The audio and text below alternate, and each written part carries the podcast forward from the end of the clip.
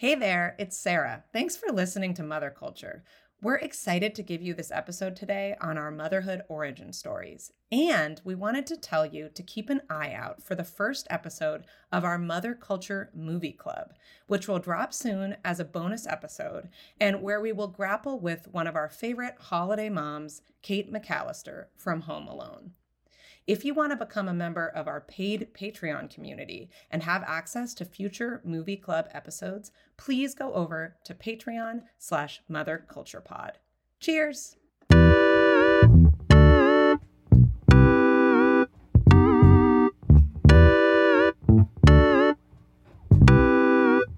I'm Miranda Rake. And I'm Sarah Wheeler, and this is Mother Culture, where we take on motherhood through the lens of culture and culture through the lens of motherhood.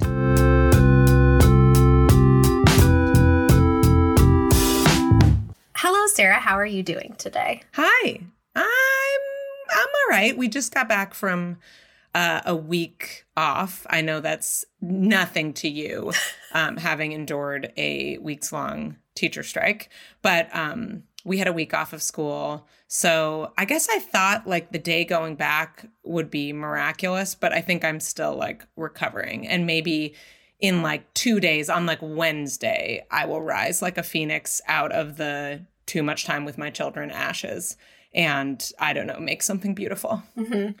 How are you? Uh, yeah, I'm good. We the yeah the strike ended last night, and um, woohoo, woohoo, which is fantastic. I mean, I think it, I haven't seen the terms, but uh, loosely woohoo, tentative woohoo. Yeah, I think that most of the parents I have talked to, um, don't care what the terms are.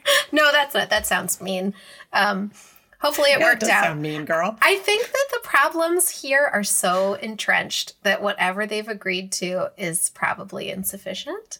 And yeah. it will be down to things like ballot measures and um, elections and allocations of funding at like the state level. You know, so I think that there is some resolve and then it's probably more like real change hopefully will happen later. Yeah, that's an interesting like tension, right? That I felt that way with the Oakland teachers strike. I think that as far as teacher strikes go, they were enormously successful in, you know, how large of a raise they got.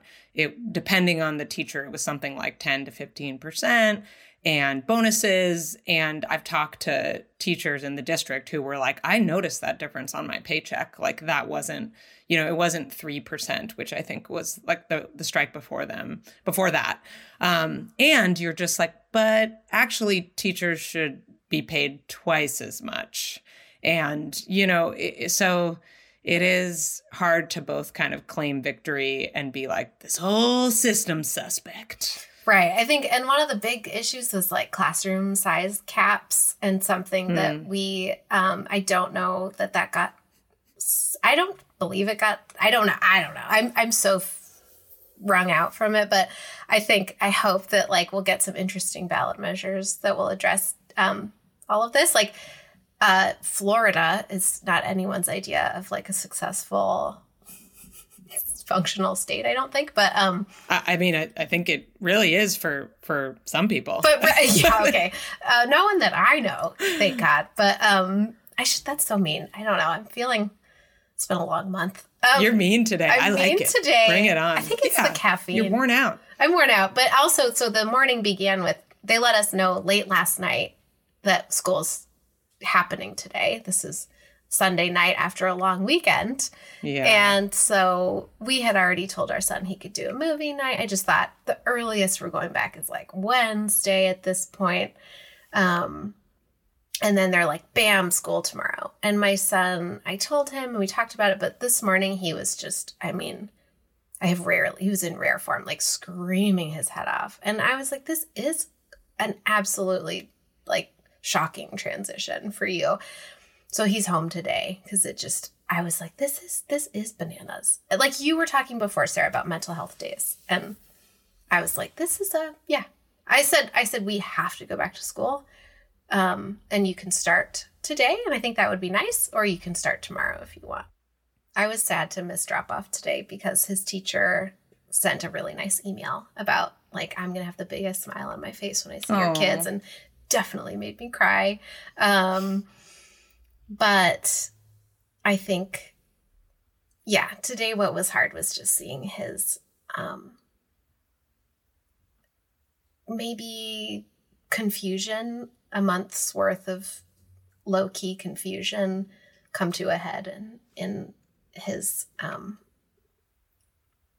really in his body like he was he mm, it was about mm-hmm. it was about clothes his his freak out this morning was about clothes but it wasn't really about clothes um and it was great you know i just it was um great to see what he clearly needed which was another day yeah. home so yeah, yeah, and yeah, yeah, just to be flexible about it. I'm glad you could provide him that without totally losing your shit. I oh might gosh. have been like, I am sorry, I'm dragging your huddled mass into into childcare place. But well, it was um, like a debate. But I, I, can see how, you know, if you could do it, that that was probably a good move for him. It's hard to know, Just you know, we're grace. having that whole conversation in your mind of like, what would his pediatrician tell me to do? What would his, oh. you know? And it was like, I don't know if the right thing, because you know they say they, I don't know, like should I you know, is it more soothing to preserve the boundary? Like you need to go? Or is it, and to show him that what he's afraid of isn't scary? Like, because then he goes and does it? Or, but there was just something in his body and the way he was, he screamed. He's, and he doesn't usually scream. And he was on the bathroom floor screaming for the sake of screaming. And I just, it was like a gut level decision of like, yeah. You don't have to do this I, today. I think like one thing that we forget when we kind of take on a parenting doctrine is that there are like billions of moments that make up a childhood, right? And so you can kind of generally feel like you believe that consistent boundaries are good for children and you know I, I would hope you're noticing who your kid is and kind of also thinking that they tend to do better with that but then, like, of course, there would be times when you make an exception. I, I just, and, and, I think that's good parenting to be like this thing that I read is not the like always rule. The always rule is like what's happening right now. Uh, what's my capacity? What's my kid's capacity? Yeah, there's going to be like moments of learning. I mean, your kid's going to learn that life is full of times that he has to buck up and do stuff, whether you like it or not. Mm-hmm. so I support you. Yeah, thank you. I'm gonna go to yoga Great. tomorrow. I'm gonna. It's gonna be good. I'm gonna work it out in yoga. Good. Like a. Like a, like a, like a, a real good modern mother. Yeah. Just take it to yoga. Um, twist myself literally into such uncomfortable positions that I can't think about anything but that for like 90 minutes and then 90 minutes Oh yeah. Woo! Oh yeah. Girl. I need it. Um, okay, so let's dig into this episode. Um, today we are mixing it up a little bit, and I'm going to ask Sarah all the questions that I've always wanted to ask her about herself. I love being interviewed. this is it's like a Cosmo quiz, but in real time. Well, and sign me up. As usual, my ulterior motive here is to then also hopefully get to talk a little bit about myself, which is Fine. my favorite thing. Uh, Granted. This is one of the first things that Sarah and I, I guess, have discovered in this conversation that we have in common. That we like, like talk- that we like talking about ourselves. Yeah. you know, I do listen to our podcast, obviously, and um, my husband is proud. He thinks it's the most Miranda thing ever to enjoy listening to my own the sound of my own voice. It confirms like everything he's always suspected about me. So I should Yikes. I know. I know. it's it's bad. Um This is what happens when theater kids grow up. Um all right, so Sarah. Um we kind of I should say I first discovered you because of working at Romper and started reading the other things that Romper published, not just my own work. And I started noticing that these pieces by this Sarah Wheeler person tended to be some of my favorites. And then I started Aww. reading your newsletter and Mom Spreading, which is lovely and wonderful. And I just, it was like this parenting voice that I was looking for. It was the one that that spoke to me. Um, and I mean, there are many that I like, but I really was like, wow, this really is resonating with me. This perspective, this gray area. Um, like you don't shy away from the complexity of it all, and I think that was really satisfying to me um, to read. So, so we got to know each other that way, and I I just kind of wanted to know a little bit more about you. Like we were, we're working together and we read each other's work, but I don't actually know like much about your entrance into motherhood like how you became My a matrescence? mother your matrescence like did how did you decide to become a mother and what did it mean to you and what were your hopes and dreams and how oh, old boy. were you and and what did it feel like and I know. thought you were going to ask me like am I a fall or a spring uh, obviously I'm a summer but um okay okay I can do this mm-hmm. yeah yeah yeah yeah. Well, I learned that word matrescence from you. Uh, I remember, you know, our first phone conversation. I was walking on this kind of loop at uh, uh, a friend's house in the country and just kind of walking it over and over again while we had this kind of epic meandering conversation about motherhood and and I thought like you know this is all I want to do is kind of just loop back and back and back and kind of pull this stuff apart until you know until i'm satisfied um and with somebody intelligent and it re- it really felt like that.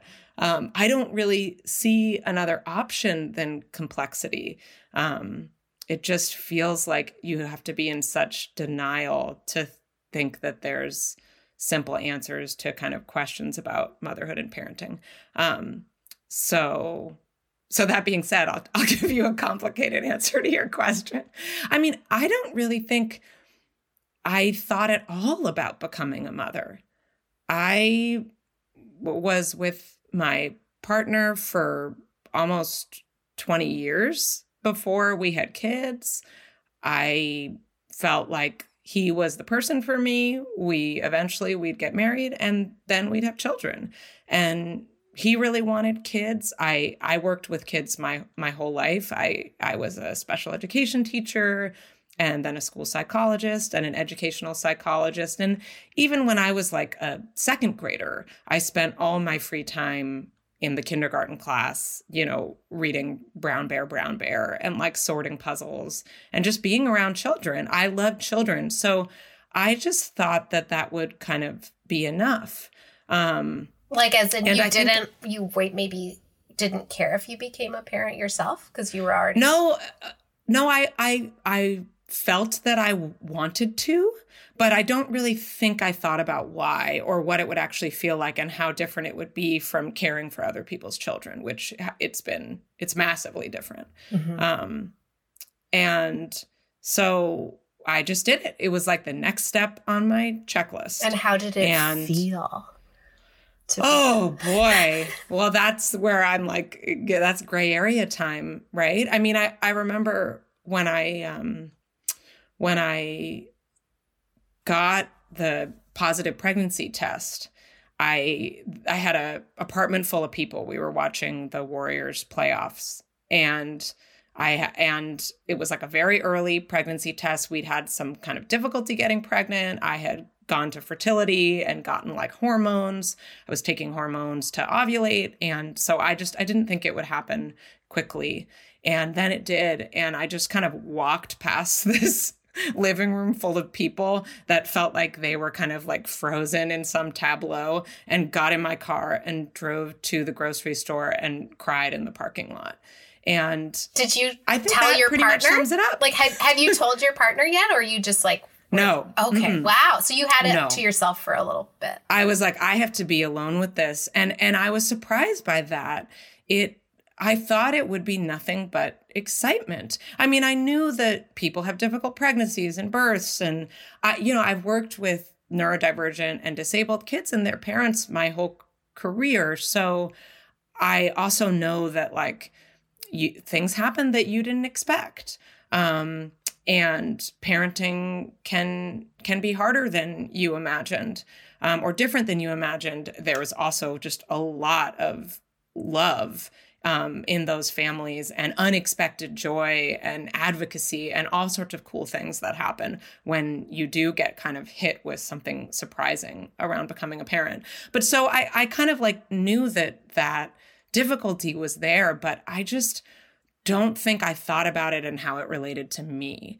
And I thought kind of knowing child psychology was enough, but I really hadn't read a lot of stories um, that were dark or honest at all about motherhood. And um, yeah, I mean, even after I had a child, it continued to kind of feel like that day with the pregnancy test and the frozen tableau of life kind of happening around me and being kind of alone with this complex storm of feelings about which I felt some shame. It took me a long time, I think, till after I had a second kid, even to come out of that, what I would call like fugue. That was like, what did I do? Um, why did I do it? And how do I land in it? Mm-hmm. And how far apart were your kids? They were like two years. Two years. And again, it was like the second kid was like the next thing. I was gonna say, yeah. Did you know, like, your husband wanted it, or you wanted it, or I there? I have five kids in my family. My siblings are my best friends, and they help me make sense of the world. They understand me deeply. I enjoy them very much as people, and I always thought I would have like four or five kids. My husband has two kids in his family. He always wanted more siblings. So, yeah, there was never, it was not an option to me to have one child um, until I had a second. And then I was like, oh, that was a choice point. And I just didn't see it as one. Mm. I think a lot of, I get the sense that a lot of people feel that way, especially if they are a person with siblings. Like, it's like, this is, there's a, you know, there's a lot of talk, a lot of chit chat um, around almost like what kind of monster would not let your child have a sibling. You know, like the, I, I, I, I, know, I know, it's kind of kind of gross, but um, I think it's sort of a, it's like a Facebook grandma kind of comment. You know, I'm not saying that it's how maybe a lot of people who are being their best selves would feel or say, but um, like yeah, yeah. I mean, it's yeah. out there. Yeah, right. Yeah. It's out there, and I don't think that you know, but there's a sense of duty. Like, yes. will my child? who what if they're strange and they don't have any friends and then now if i don't give them a sibling they'll be alone or you know um yeah you you very kindly mentioned my writing and my newsletter and i and i thank you so much oh, um, thank you for for reading it yes. um and I, one of the things I, I write about maybe people like you who do a close study are tired of this. Um, but I say it over and over just in case you you know it's your first time and you're never coming back.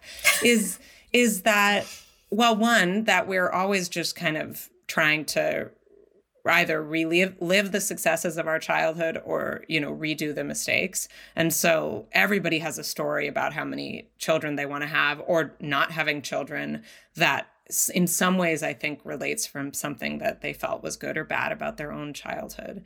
But also we have all of these stereotypes that sometimes are based on little bits of research like about only children um, that are pretty bullshit. They're not updated mm-hmm. for the culture that we live in. They're not really rigorously studied. And so these kind of little tidbits uh, trickle down from research like that you know only children you know have trouble with social connections or something like that was found in one study of like 50 kids who were all you know who all lived in berkeley and were white and middle class and they just like gave their parents a survey or something that's not really very robust scientifically. And then that's something that we just throw around or Facebook grandmas post about it, right? Without actually um, without it really being backed up and with it being so biased by our own experiences. So I will just officially say that oh yeah once i had a second kid i saw my friends with one kid and i was like you guys are geniuses like you recognize well some people that's that's for a lot of reasons that some people that's not their choice mm-hmm. um but for some people it's really intentional and i was not in touch with my own limitations as a parent and um at that point so i i could not ask myself the question of like kind of can you handle this mm-hmm. and what are the risks versus benefits right mm-hmm. yeah yeah we um so i'm an only child and my husband has a sibling and i oh i'm not okay i have a half sister but we're 11 years apart and we didn't grow up in the same house really so I should. That's so say. interesting. I don't want to. My half sister is twelve years older than me, but we're really close as adults. But as children, we we you, well, not not so much, not in the same way. Um. Yeah. Well, I think that um. I just don't want to discount her, but she's um, she's substantially younger than me, so we we had pretty different experiences, and um, uh, we have different moms. So, la di da. Um. But I think you know I didn't go in much like you're saying like i didn't go in with a whole lot of thought I, it's interesting that you were with your partner for so long i was also uh, i had known my husband since i was 15 and we got together when we were 21 and um, i just think we were never in a rush to grow up and we were never in a rush to do anything you know um, i certainly not consciously, but maybe subconsciously, maybe a little bit consciously, we we kind of just enjoyed our 20s together. And I think there was this sense that we both had a lot of growing to do and we were just going to do that. And I think we always assumed we would stay together, but also we didn't want to be locked in, maybe. And, um,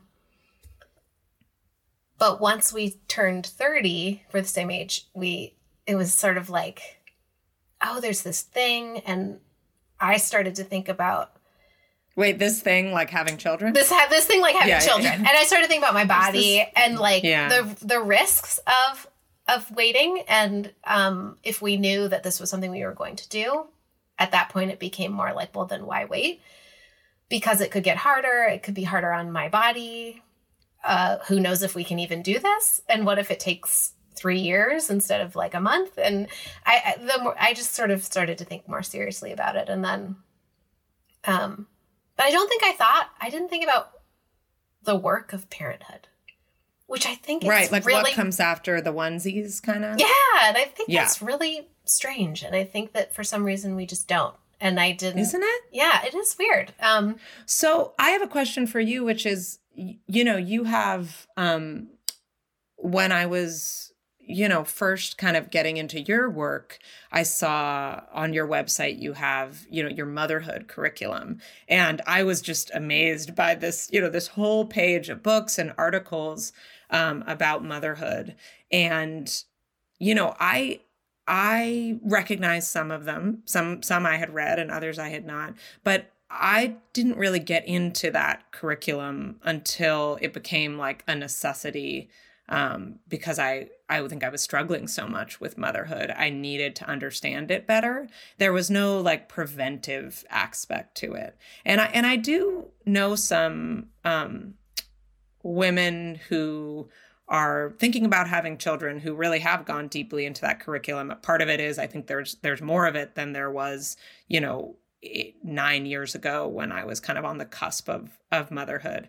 But I wondered, like, how many of those books did you read before you became a mother? None. Yeah. Oh, interesting. None. What did I read? I wow. read when I was pregnant. I read. I on my nightstand. I had What to Expect. Wait, um, is on your nightstand mean read or no? Are you being glib? No, I really read it. I was oh, reading. I was reading it. I was reading. You read what to expect when you're expecting. I sure did. I read it like month to month. I would like look. If, I would be excited to read. Like, oh, now I'm this month. I'm going to read this month. I know. Oh my god, that book gave me hives. Oh yeah, it was. I, I, don't recommend. I should. I should clarify. Like, don't do that. But I did that, and okay, um, and then I also read um, uh, Expecting Better Yes, so did I. You That gotta- was when I when I to. finally told my sister, who's a midwife, that I was pregnant. I, I kind of felt like I had to tell her because I was like, I need to know if I can like have you know avocados or whatever. and she was like, "There's one book," and it was That one. expecting better. So I felt and it's a very comforting book, it is so it is so comforting, and I but it but it does not get into you know the the emotions of of motherhood No. for sure. I felt very um, like I really knew what I was talking about being pregnant because I had worked at a cheese shop uh, when we lived in New York, and people used to come in all all pregnant and being like, "I can't eat any of these cheeses," and everything we sold was American, and I was like, "Actually, you can have all of these cheeses because in America you can't sell unpasteurized like it. We you can't have the dangerous cheeses here." And so I you were already ready to be. Like I was a like basically an OB. I mean, cool, Yeah. pregnant cool chick. yeah, kind of. But then when, of course, but then you become pregnant and you're like, I don't actually, I don't know if you feel this way and if people love to drink when they're pregnant, I, that's great. But I was just, I didn't I mean, feel like it. well, is it great if you love to drink? it's not great. I mean, don't do that. Yeah, don't do I, that. I would have a I I would have a drink. I think there was like a New Year's Eve wedding, super pregnant. I I had a couple glasses of champagne. Mm. you know, I yes. feel like when you're super, once I got to the end, I felt like he was cooked and I was like, we're good. But it was the early days. I was nervous. I had a miscarriage before my first pregnancy. And so yeah, that so your history impacts. what Yeah. you do, for sure. I was anxious, and I was the glass of wine that I had after I miscarried.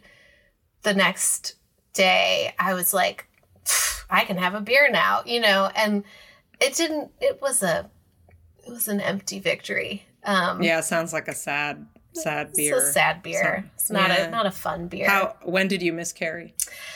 At the time, I sold handmade jam. That was my job. I I was making small batch jam. Um, I was trying to put my food studies master's degree um, into practice. I was like, I'm going to participate in the food system.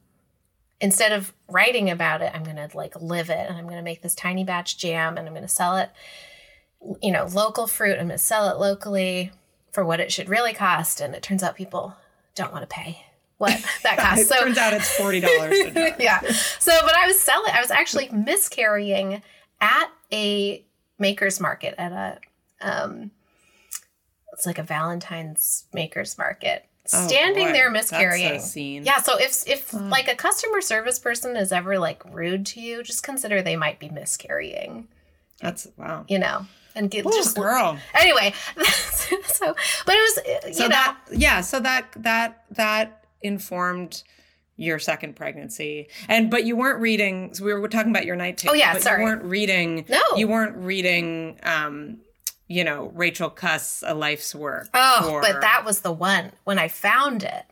Yes. So so after Griffin was born, my first child, I I think I was maybe eight months in when um, so I decided to close my business because I realized after the calculus of my work became cost of childcare versus income per hour, um, I realized I wasn't paying myself a living wage to do this Mm. jam company. It worked when I didn't have to count hours, but when it became that I would have to pay for them and my time cost money, it didn't work anymore. So I closed my business and stayed home with him and started writing again, actually. Uh, some lovely women who have a food website and are mothers themselves, um, who I met through a friend, um, paid me a very good hourly wage for like blog posts. And so that was a great flexible thing. I worked like 90 minutes a day. It was, it was great. Um, so I was home with Griffin and I liked being home with him. I, I liked it. I mean, I had struggled with anxiety and things, but I, I mostly just enjoyed it. And I felt, but I wanted to think about motherhood and I wanted to think about it in this complicated way. And it felt like this huge thing.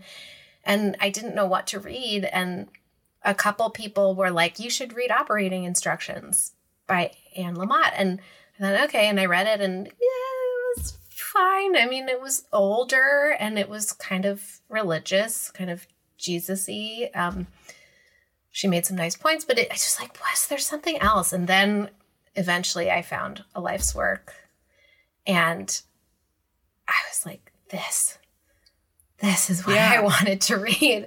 Um, that one and Sarah Manguso's Ongoingness mm. um, about she had kept a diary her whole life and she stops keeping the diary.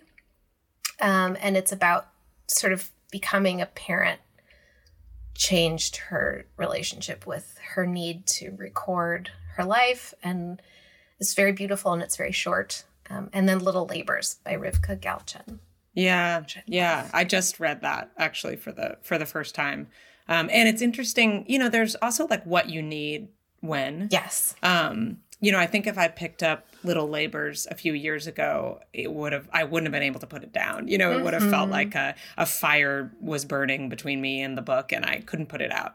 Um, and being in a kind of better place, I guess, as a mother, I was like, oh, this is interesting, but um, it doesn't feel imperative. But when I read uh, Rachel Cusk's memoir, it's her memoir of um, uh, pregnancy and birth and kind of um, having a baby.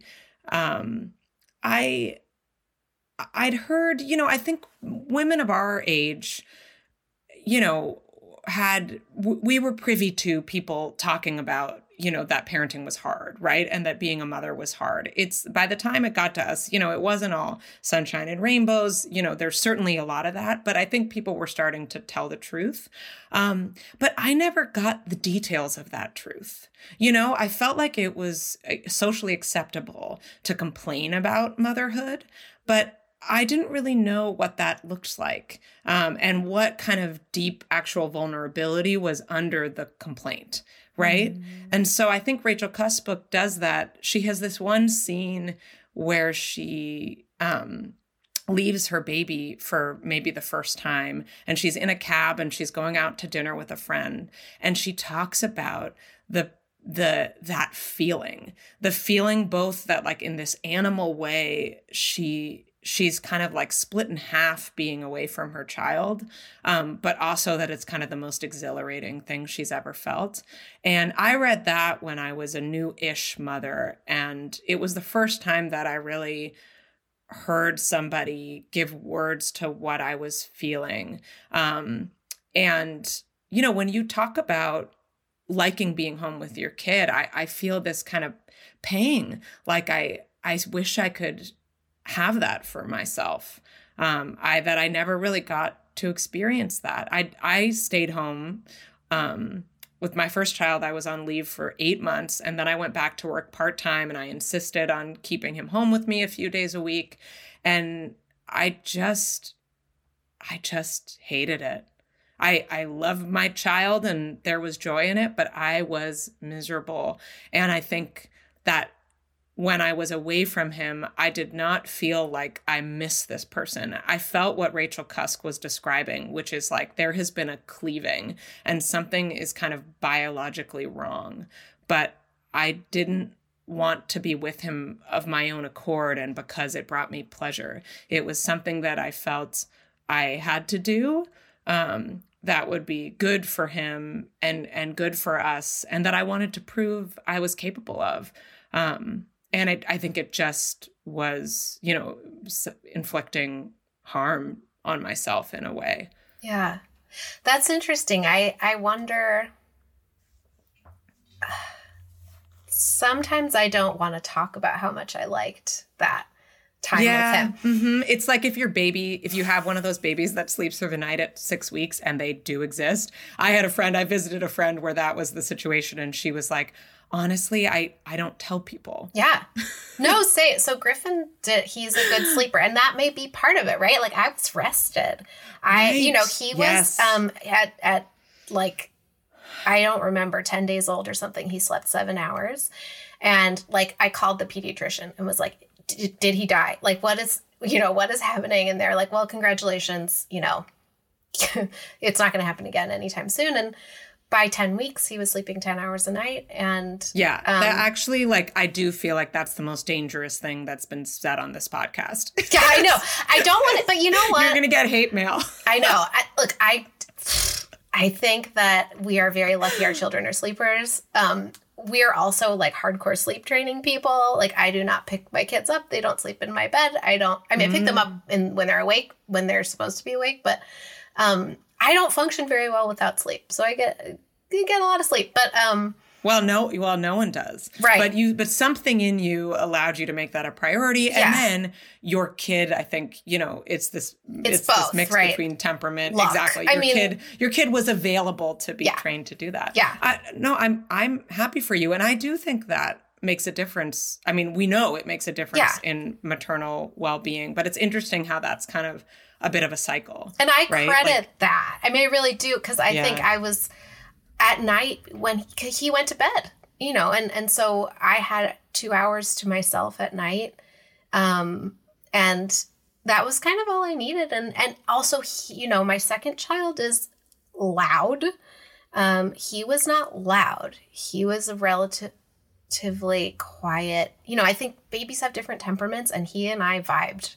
And Yeah. and that's not always the case. And I don't I love both my kids, but I don't maybe vibe as naturally with my second child. And I don't know if that's, you know, hopefully that's not terrible to say, but um More hate mail. I love her equally, but we don't naturally vibe. Yeah. Yeah. yeah it's it's i have like um i have uh, you know to put it kind of crudely an introvert and an extrovert. And so i have to work harder to kind of in certain situations to be simpatica with my introvert.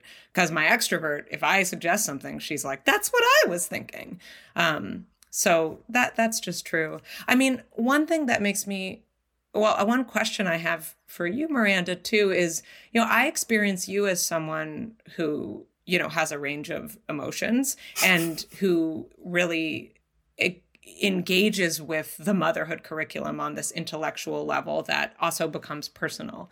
But I also experience you as a pretty like emotionally regulated person. And I think one thing that I wish I'd known before I became a mother was how emotionally dysregulated I I can get. And I think, you know, all parents can get overloaded. But um getting an ADHD diagnosis like after I'd had two kids and kind of going into that world of what women who struggle with emotional and kind of sensory regulation are talking about was huge for me. And i could see that that that's that's not all of it right? But that was this huge piece of the mothering puzzle for me that like i was actually getting overloaded um and having this kind of like physiological overwhelm in addition to this identity crisis.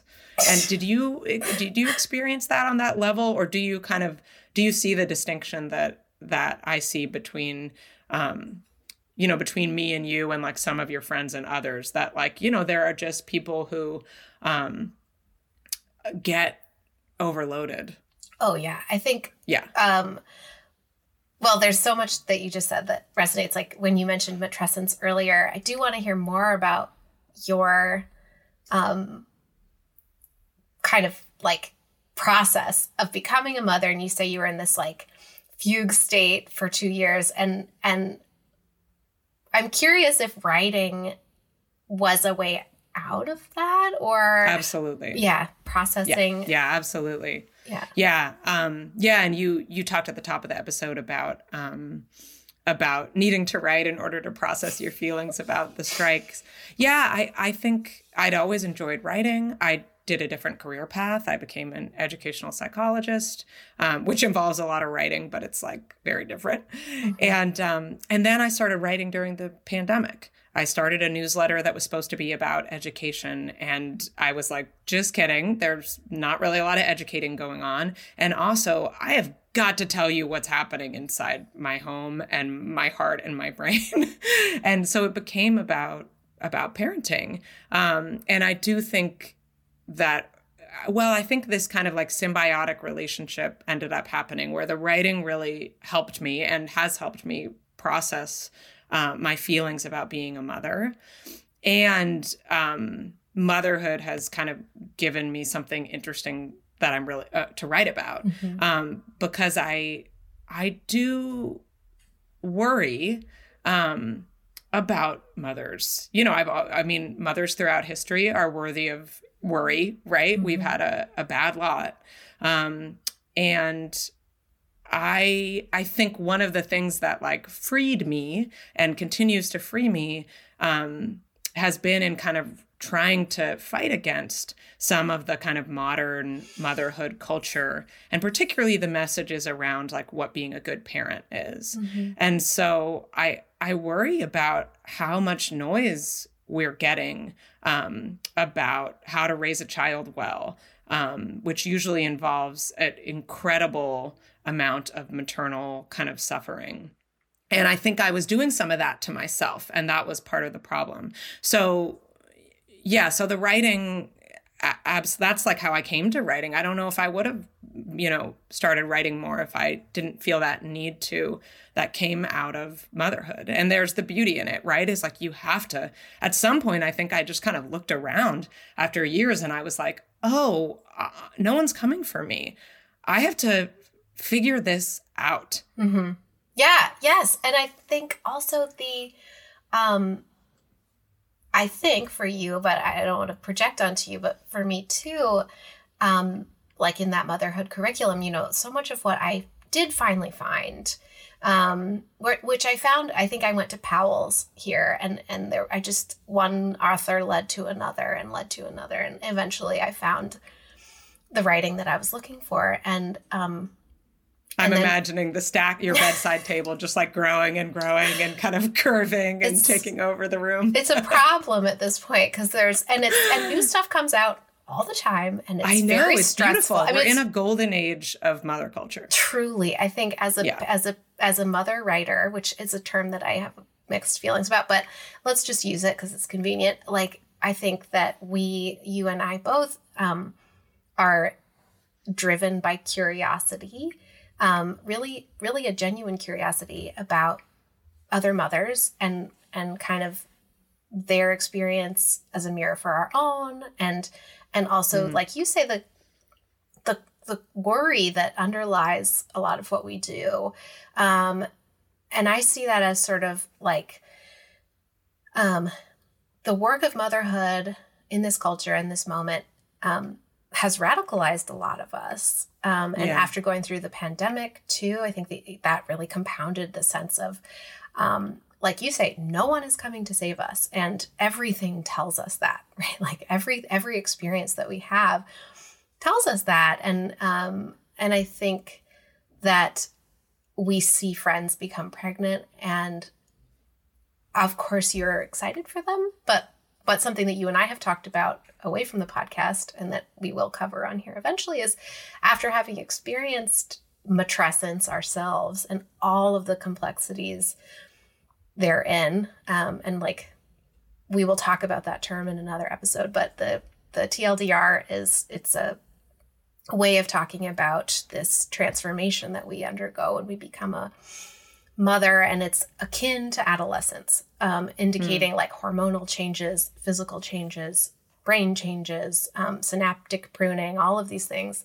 like it's a developmental period. Yes. A true develop. Yeah. Yeah. And because it is. And, and it, to me, the term, it, you know, it, it encompasses the pain and the growth and the challenge and the loss and the joy and the, you know, is a, it's, you could say a blooming and it's a time of loss and it's a time of growth. Um, and all of these things. All the things. And I think that um, when we see, uh, when I see a friend become pregnant,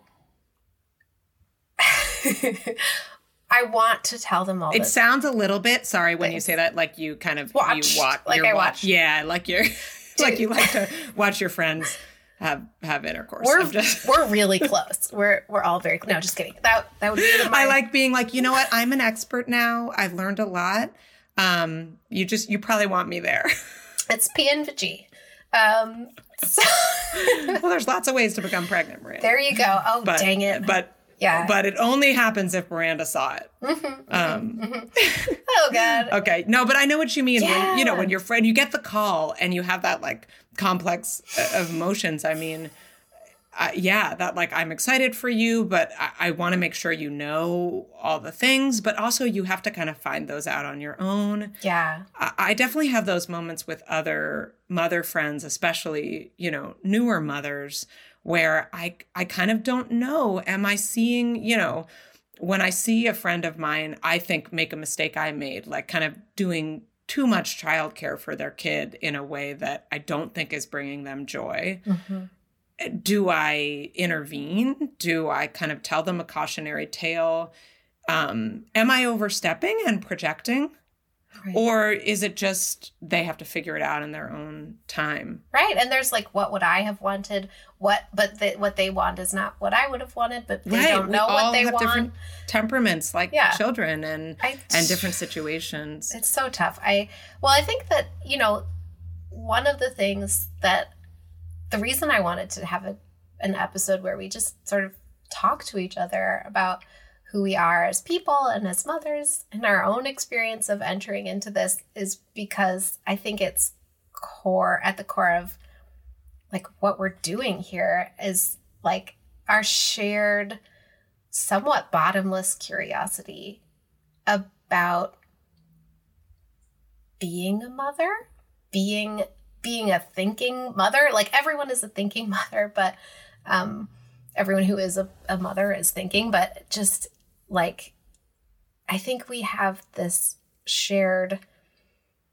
It's not obsessive curiosity. I don't know what you would call your curiosity about.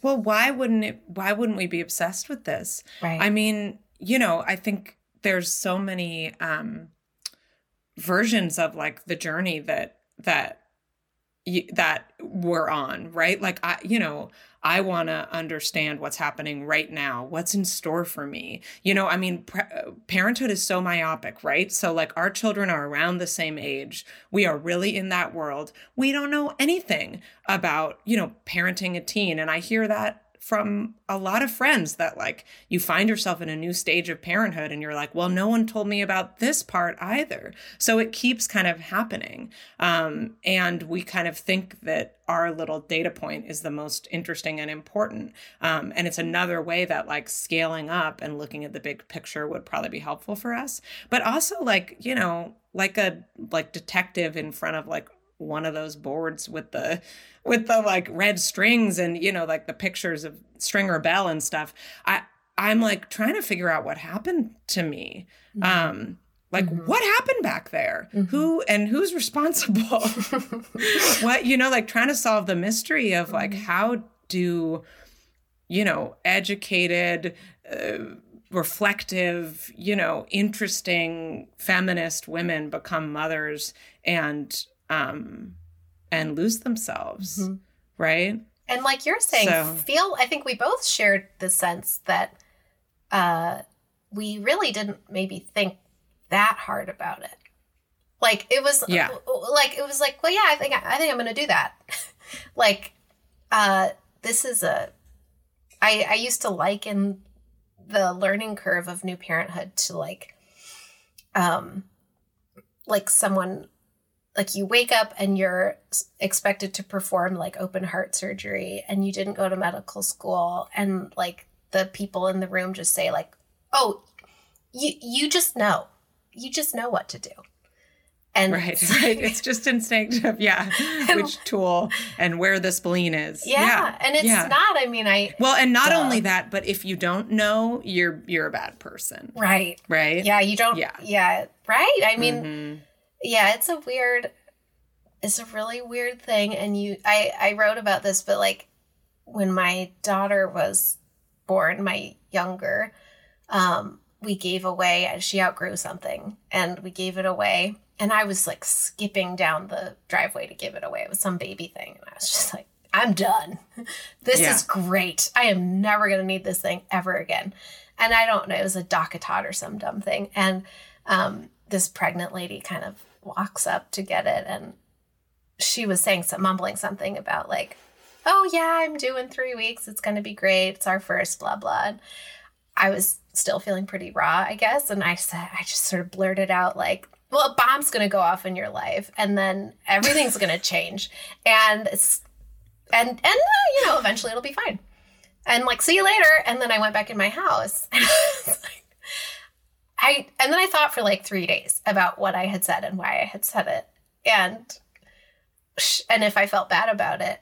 And i decided that that's what maybe we should tell everybody is about to happen to them. Let's all be like the crazy lady in the horror film that's like you don't you know this town has secrets. You don't know you know? Like wearing a bathrobe. I'm in. Mm-hmm. Um, mm-hmm. yeah i mean the question of like do you um do you share your story and and kind of when and mm-hmm. do you have to wait for people to ask for it is interesting but i you know i also just you asking these questions feels um, it's very moving to me. Like I was thinking about, I don't know what you would say to this, but like, when do you get to talk about this? I mean, I have wonderful mom friends and sisters who are mothers, and um, we talk about parenting all the time. But like to really sit down and and say like, how how did you become a mother, um, and why, and and what happened next? Why wouldn't that be like one of the cultural activities that comes with every move into parenthood. I mean, all parents need that, right? Is kind of like we have these baby journals, right? of like their first time they smiled. And it's like, actually, you know, what would probably be useful is at least a year of recording, you know, your own parental biography. Mm-hmm. Um, I jur- I journaled about it, you know, so I have always kept a journal. I think that's why Sarah Manguso's book resonated with me so much.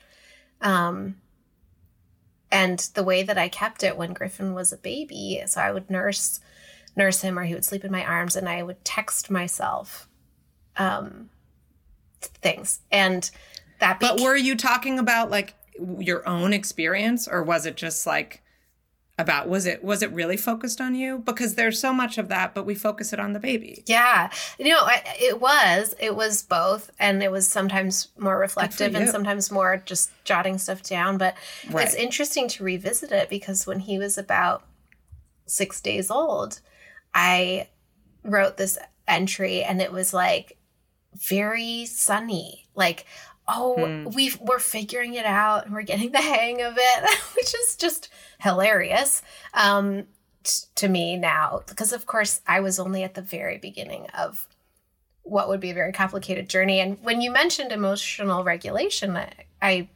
wanted to say that no compliment could mean more to me than hearing that I seem emotionally regulated um, but that comes from any sort of regulation that I have comes from uh, lots of therapy and then um, daily like practices that try to help me regulate. But um, I went to therapy to deal with anxiety when Griffin was like 18 months old. And it sort of took me that long to address pretty intense anxiety that I had that I think I partially dealt with by staying home with him. Like I enjoyed it. I liked being home with him and it also perhaps not in the healthiest way fed because mm, you were like I, can control this yes and i'll just stay in this controlled space and yeah. if i don't yeah. do this he won't sleep well he'll get sick and then i'll i and then i can't handle that so oh yeah that does sound like a trap um okay so sarah uh this is we tend to be long-winded so we're going to try to wrap it up um one last question um we both have loved to read and write about motherhood, and now we're making a podcast about it. Um, but I have to ask is anyone listening? Ooh, okay, that's interesting. Does it feel like anyone's listening? Well, is anyone listening to the podcast? My, my mom's listening. Um, yeah, I mean, I think what you're asking around, like, is anyone listening to this discourse? And I would say emphatically yes. I think that I, I said earlier, I think we're in the golden age of mother culture. Um, that doesn't mean that it's not a very difficult time to be a mother. Um, but I think because it's been so difficult the last several years, particularly, things are kind of coming to this interesting head.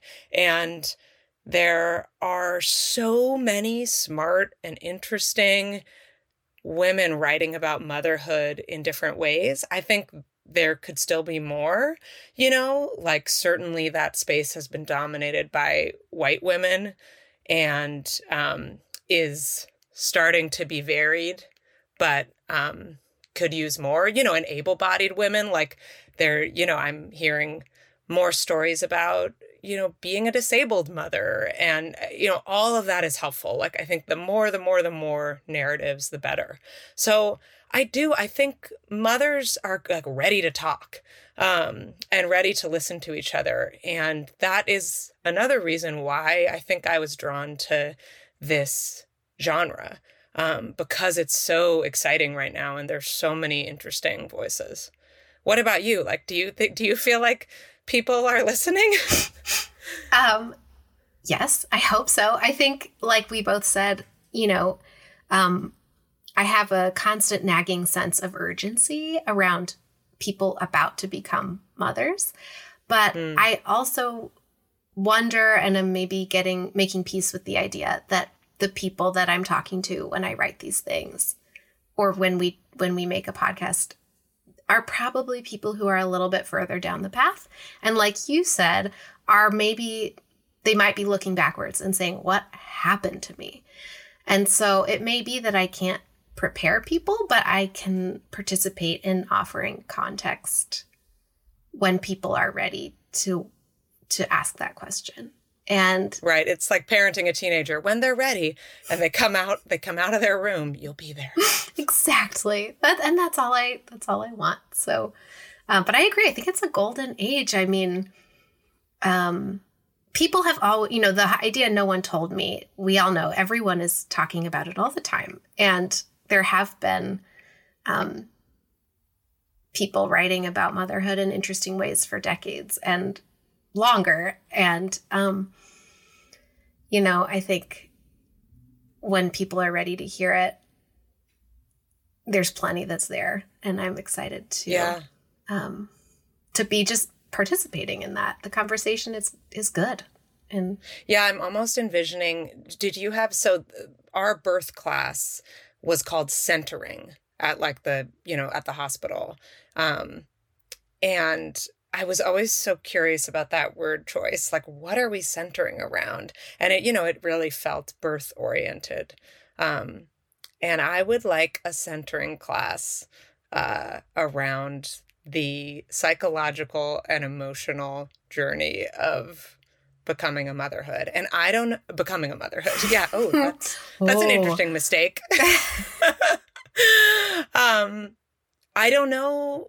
Maybe for different women, like you said that that needs to happen at different times i don't know if i would have been ready for that uh, in pregnancy maybe people did tell me yeah. honestly miranda I think... maybe i had that DockATot lady mm-hmm. you know mm-hmm. screaming the truth like and i i wasn't ready to listen you can't hear it I, I don't think you can hear it i don't think you have the context it's just there are things that you don't understand until you do them, you know? Or and, you think it'll be different for you, you know? Yeah, yeah. yeah. And, and, or you want to believe, you know, yeah. that it will be easy. Or you have to maybe because because you want it. And I'm not telling people that you shouldn't want it. It's just that it might not be what you think it's gonna be. And yeah. um but yeah, I think I'm just um excited to participate in the conversation and also to to you know we talk a lot but i think we both like to listen that's half of why we're here yeah well thanks for chatting with me friend thanks for being interested in my story i am i very much am well that's all for mother culture today and like my mom always said, when you become a mother, you will lose your entire sense of self and it will kind of just be like a pile on the floor of debris. And then you'll have to kind of turn it into something else. And it won't be what it was before, but it'll be like a new thing that is more painful, but in some ways also more joyous. And it'll be fun. Mother Culture is produced by Opus Knox Media with music by It's Electric. Follow us on Instagram at Mother Culture Show and find us wherever you listen to podcasts. Don't forget to feed the all knowing algorithm by liking, following, subscribing, rating, and reviewing. Thank you. And please check out our Patreon at patreon.com slash motherculturepod, where you can follow us for free or become a paid member for just $5 a month, which honestly doesn't even get you a latte in major American cities these days. You'll support our production and receive some serious perks.